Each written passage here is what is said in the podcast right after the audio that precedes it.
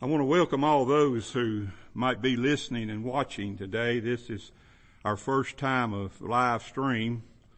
Uh, we pray that if, if any way we can help you, we'll be able to help you uh, in these terrible times in which we're in. I ask you to pray for me and all those who might be ailing today. We pray that God will lay his hand of healing upon everyone now that is sick. And there's a lot of them out there, a lot of, a lot of them losing their lives. And we're, uh, uh, we, we hate to hear that every day. But I want to speak to you today. I want to use Genesis nineteen and verse one as our text, uh, tonight, uh, this afternoon. I want to, uh, Genesis nineteen verse one says, "And there came two angels to Sodom at even, and Lot sat in the gate of Sodom, and Lot, seeing them, rose up to meet them. And he bowed himself with his face toward the ground." Now, um, I'm going to preach on something that uh, I think that we all got to guard against, especially since we've been uh, sheltered up uh, and not, not been able to get out, not been able to go to church. And we got to watch out for backsliding. We got to watch out for doing things that we we shouldn't be doing. We should still be serving the Lord uh, uh, at our homes and, and doing us just like we did when, when church was going on. But I, I titled this message, Lot the Backslider. And I hope that in this message, I'm going to give you uh, three things here that that where Lot, where Lot started being, getting backslided, and where he progressed in backsliding, and where he ended up in backsliding. But we won't talk about those today, and I'm going to do it in this, uh, in, in this thing about the history. The history of Lot is a history of backslider. That's just, that, that, that's, that's what he, that's what he became. First of all, I want to say, before I go any further, I believe that Lot was a saved man. However, when he turned away from Abraham, he started uh, uh, aside from f- faith. He he he he turned from faith. Abraham Abraham was the epitome of faith. Well, you know, it came a time when Lot, I guess, maybe Lot got tired of Abraham, um, uh, uh, him and Abraham being together. Of course, he was Abraham's nephew, and uh, so they decided, just Abraham told Lot that if you want to go, so we'll just divide up the herd, and and and we won't go let you go pick out the ones that that you want. Well, first thing Lot did, he picked out the best of the herd, but Abraham let him have them, and because Abraham was a faithful man, a, a just man, and a good man. Uh, but when we think about when Lot took that turn and decided to go away from Abraham, he was uh, uh, he was going away from from faith. And it's a sad thing that anyone would do that. Just as Jesus to each of us, Jesus Christ to each of us is the epitome of faith.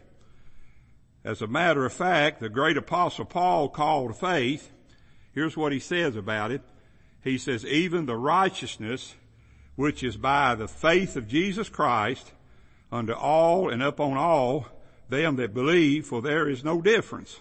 In Romans three and verse twenty-two. Now we want to trust, we want to um, trust as Christ trusted. We want to believe as Christ believed. And we want to follow as Christ followed the Heavenly Father. And certainly, um, that's what, that's what we want in our life. That's what we want to do.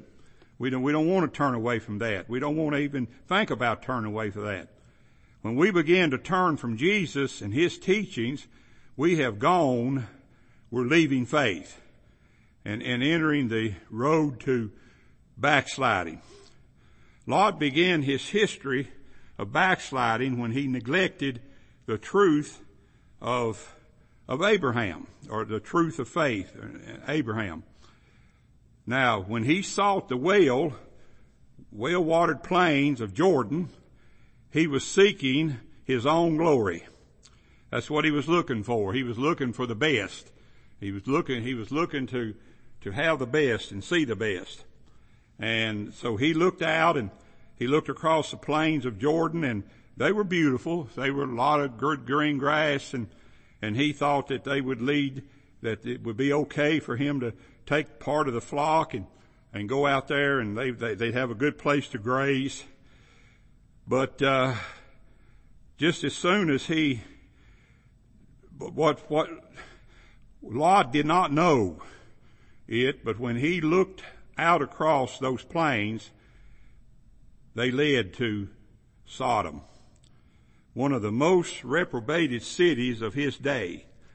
He was headed to a life of backsliding, headed to a life of backsliding and headed to a life of, of, of going astray, because uh, he, he couldn't help it. And I want to say that, that this was the first step in Lot's backsliding. The first step is when he turned from his, from his, uh, Uncle Abraham and went away from the faith that Abraham had, and he, and he wound up, of course, in Sodom. Now, Lot didn't know it. We, we said that. Um, we think that it is all right to go to certain places of sin which we have been taught to stay away from. You know, I, I've seen it too many times. I've seen people that since they not going to church, you know, they want to go somewhere. And so they, they want to go places where, you know, a lot of sin and a lot of iniquity takes place. And, and I think that's the wrong thing to do. I think we ought to stay as close to the Lord as we can in these days. I, I believe that the only way that we're ever going to come through this is that we're going to have to stay close to the Lord, and we're going to have to stay close to His, uh, His side. And we, we don't, we don't want to choose things that takes us away from Him. We think it might be okay or, or all right to go to certain places of sin which we have been taught to stay away from. We are headed to an opportunity of getting away from the Lord. The closer we get to such places, the farther we get from the Lord. Sure enough, Lot made it to Sodom, and he set him, he set himself up to fit it right in. There's Solomon. I mean, there's Sodom. He, he, he even worked himself up to sitting at the gate of the city. In Genesis nineteen one, we just read about it. This was his second step in backsliding. His second step in backsliding was when he got in with the head people there in Sodom, which was his second step in backsliding. Now, Lot was the example of one of the one the great apostle Paul spoke of. He said in, in First Corinthians three, fourteen and fifteen, he said, if any man's work abide which he hath built upon, he shall receive a reward. If any man's work shall be burned up, he shall suffer loss, but he himself shall be saved, yet so as by fire. You know, that's exactly what he's talking about, a backslider. He's talking about someone that has gone away from the Lord. You know, if you build up on the foundation of the Lord and then go away from it, you're going to be in trouble. Not, not saying that you're lost, but as Paul said here, he says, but he himself shall be saved, even so it as by fire. We don't know what that means. We have no idea what that means, but, uh, but I, I, I've got my own ideas about it. Uh, I think it's a lot, lot of loss of rewards. I know that we can see, as I have said many times in the past, the choices we make matter. They matter. Whatever choices we make, every time we sit down to make a choice, the choice we make matter. That is, if we're a child of God, the choices we make matter. I have noticed that a lot of people live their lives by sight and not by faith. They, they forget, they forget faith. Uh, who, they, they want to know what's in it for me. What's in it for me? Well, Lot saw an opportunity to go to Sodom. He saw an opportunity to get right in there with them, and, and that was a terrible thing for him to do. Just to see the difference in Abraham and Lot, we see the Hebrews, the choice Moses made. Now when you, when you think about, uh, the, the very difference in Moses, when, when Moses made the same choice as he did, as, as Lot had to do, uh, Moses' choice, we find it in the book of Hebrews, the eleventh chapter. We find there it says, by faith, Moses, now this is by faith, that's a key word, by faith Moses, when he was born, was hid three months of his parents, and because they saw that he was a proper child, and they, they were not afraid of the king's commandment. By faith, again, following faith, by faith Moses, when he was uh, come to years, refused to be called the son of Pharaoh's daughter, choosing rather to suffer affliction with the people of God, which is what we're doing right now. We're suffering affliction as, as the people of God, and he chose to suffer the affliction with the people of God than to enjoy the pleasures of sin for a season, esteeming the reproach of Christ greater riches than the treasure in Egypt, for he hath respect unto the uh, recompense of the reward.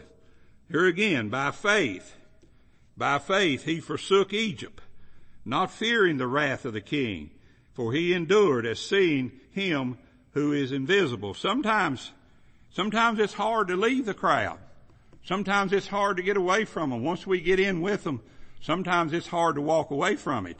Well, Moses was right in there. Moses was in line to be the next Pharaoh.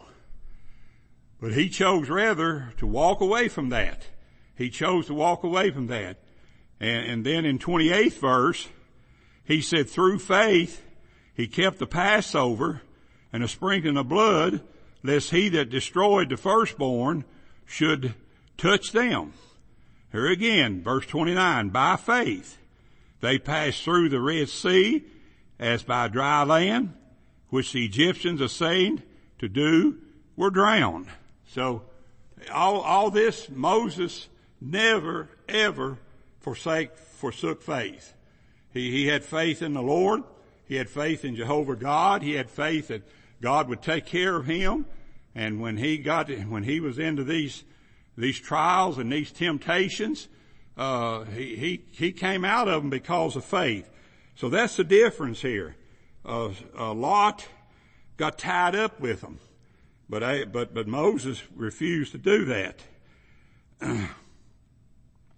Just to, we see that we saw the difference. If we follow the dictates of our own hearts, which I have seen many do, even the heart was already set up on doing just the opposite of what they were taught. You know, uh, someone said to me one time, said, they're going to do exactly what they're going to do. Well, that's because the heart is set up for that. The heart is set up to do that. And so as a result of it, uh, yes, they, they're going to do exactly what they want to do. Don't, and, and I want to warn you, don't pitch your tent towards Sodom. Don't do that. Don't, don't turn your life toward the such of Sodom.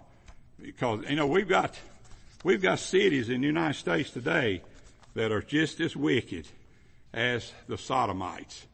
We, we, we've got, we've got cities just as wicked as Sodom. We've got cities, we got things going on. We, you can, you can see things on television that is just the opposite of what is, uh, what's going on. Now we have seen two of Lot's steps to backsliding. One was when he left the faith of Abraham. The second is when he pitched his tent toward Sodom. Now let's look at his third final step. Lot blended into the city quickly. He did what they did. He said what they said. He parted with them. He followed them to his destruction by compromising his little faith that he had left. He became one of the rulers of that wicked city. Boy, that's something to say about. You know, we talk about San Francisco, and we talk about Atlanta, and we talk about these places. Well, you know, to me it wouldn't be, I'd have to step down a few notches before I would ever become uh, one of the head people of one of those cities. I'd have to step down. I'd have to step down from what I am. You might say, well, you're just a preacher. Well, I would have to step down from that in order to, in order to do that. in, uh, um, God has sent, uh, through, God has sent, uh, Lot his angels, and, and the message they brought with them says, for we will destroy this place because the cry of them is waxen great before the face of the Lord, and the Lord has sent us to destroy it. Boy, I tell you, I, I've, I've often said many times over the years, you know, that there's going to be that knock at the door. That that's going to be, someday it's going to be a knock at the door. And that's exactly what happened to Lot. That knock came to the door. And Lot went to the door, and those angels were out there. They'd been sent from God. And they brought him this, this, this terrible message that this city was going to be destroyed. I, I, I don't know. I, I'm sure that Lot believed them. I know that because of the results that came out of it. But I'm not sure of how many people today would believe it. I mean, people say, well, I'm not going to get into any of that. I'm not going to do any of that. But I'm going to tell you, Paul says in the first chapter of the book of Romans that if you, if you see that and you, you watch that, then you're taking part in it. It's what Paul says in Romans, the first chapter. He says you're taking part in those things. And, and that's a, that's a terrible thing for us to think about. Let me ask all of you today, if God destroyed, God forbid, everything in your life that was wrong according to God, how much would you have left? How much would you have left? If God came and knocked on your door and said he was going to destroy everything that Sodom had built up, I mean everything that Lot had built up in Sodom, every every advancement that he had made, the Lord told him, said, we're going to, Lord, Lord sent a message and said, we're going to destroy this city. Well, Lot believed him. He believed him. He didn't, he didn't, he didn't, um, do anything to, not to believe him. Um, but, but when we said how much would you have left if God did that to you, how would it affect your plans and your purposes in life? If we have let our lives be intermingled in the world, we will suffer the loss of many things, maybe even our very life or the life of someone close to us, as Lot's wife. You think about that just a moment. Lot's mingling with those, with those, uh, sinners. They're those reprobate sinners. They're in, uh, uh, in, um, um, in Sodom. Uh, it, it destroyed everything that he ever was. He, he destroyed everything, and he lost his wife as a result of it. His wife looked back, and she turned to a pillar of, of salt. What a, what a, what a, what a terrible thing. You know, we don't think of that today. We don't think of that today. You know, we'll have a death that's close to us. Well, why did that person die? That person was young. Why did they die? Well, I'm like what I heard one preacher say. Uh, it's, um, It, it, it's, it's, it's God working. It's God working. God has his own timetable. He has his own working, has his own plans and his own purposes. Some people says, well, they died before their time. No, they didn't. They died exactly when God wanted them to die, and God chastised you and me just exactly when he wanted to chastise us, this same thing. Now, Lot knew the message from the angels was serious. For he went out and began to gather up his family, who was also entangled into the affairs of Sodom. When he told his children, they said, Bible says, and Lot went out and spake unto his sons-in-law, which married his daughters, and said, Up, up, get, get out of this place. Get out of this place. For the Lord will destroy this city. But to them, he seemed as one that mocked unto his sons-in-law. He never had a testimony. He lost his testimony. That's, that's the part of the, the third, uh, thing of his, the third, uh, uh, uh time of his backsliding. The third step. The final step. He lost his testimony. You know, how many people today don't have a testimony? They can't go, they can't go to a crowd of people and say, you shouldn't do this or you shouldn't do that. And, and, and they can get angry. They can get angry if anybody does. But I'm going to tell you folks, we've got to realize that, uh, uh, that when one, when one provokes another, and when one Christian provokes another, it's not to be mocked at. It's not a mockery. It's not something that somebody's trying to show off to do. It's not a mockery. Will, will our children believe when we are serious, when we tell them that nothing can be hid under that proverbial rug anymore? Will they believe us? Will they believe us when we tell them that you can't hide anything under that proverbial rug anymore? Uh, I don't know. Will they believe us or not? But, but I tell you this much, you know, uh, you, you better, you better keep your testimony. You know, it's, it's one thing for somebody who has a testimony to tell someone, but it's quite another for a person who has no testimony to tell someone, because they're doing exactly what, uh, Lot's sons-in-laws accused him of doing, and that was mocking, uh, uh, unto his sons-in-law. So we, we must pray. We must pray that we, that, that we can keep our testimony. If we've lost our testimony with our family, then we need to pray we can get it back. You know, families have had to stick together in the last month or so. And I want to tell you folks, it, it's a wonderful thing to be able to sit down and tell your family, you know, uh, uh, what things should be done and what things shouldn't be done. It's a wonderful thing to be able to do that. You know, instead of telling them, well, let's just hide it. Let's just put it under this proverbial rug, and they won't anybody know anything about it. But they will, they will, and they do. They, it becomes, it becomes something that is non-essential when it comes to, uh, having a testimony. It's just no testimony at all. God is making us accountable today, right today, right now, right this minute. I know this is not a long message, and I didn't intend on it to be a long message, but I intended on getting this point out and getting this point across that we need to, in this time that we have here, we need to try to get back what testimony we once had. Yeah, we once had a testimony. I, I remember when I was first saved, I couldn't wait to get out there and tell my friends about Jesus.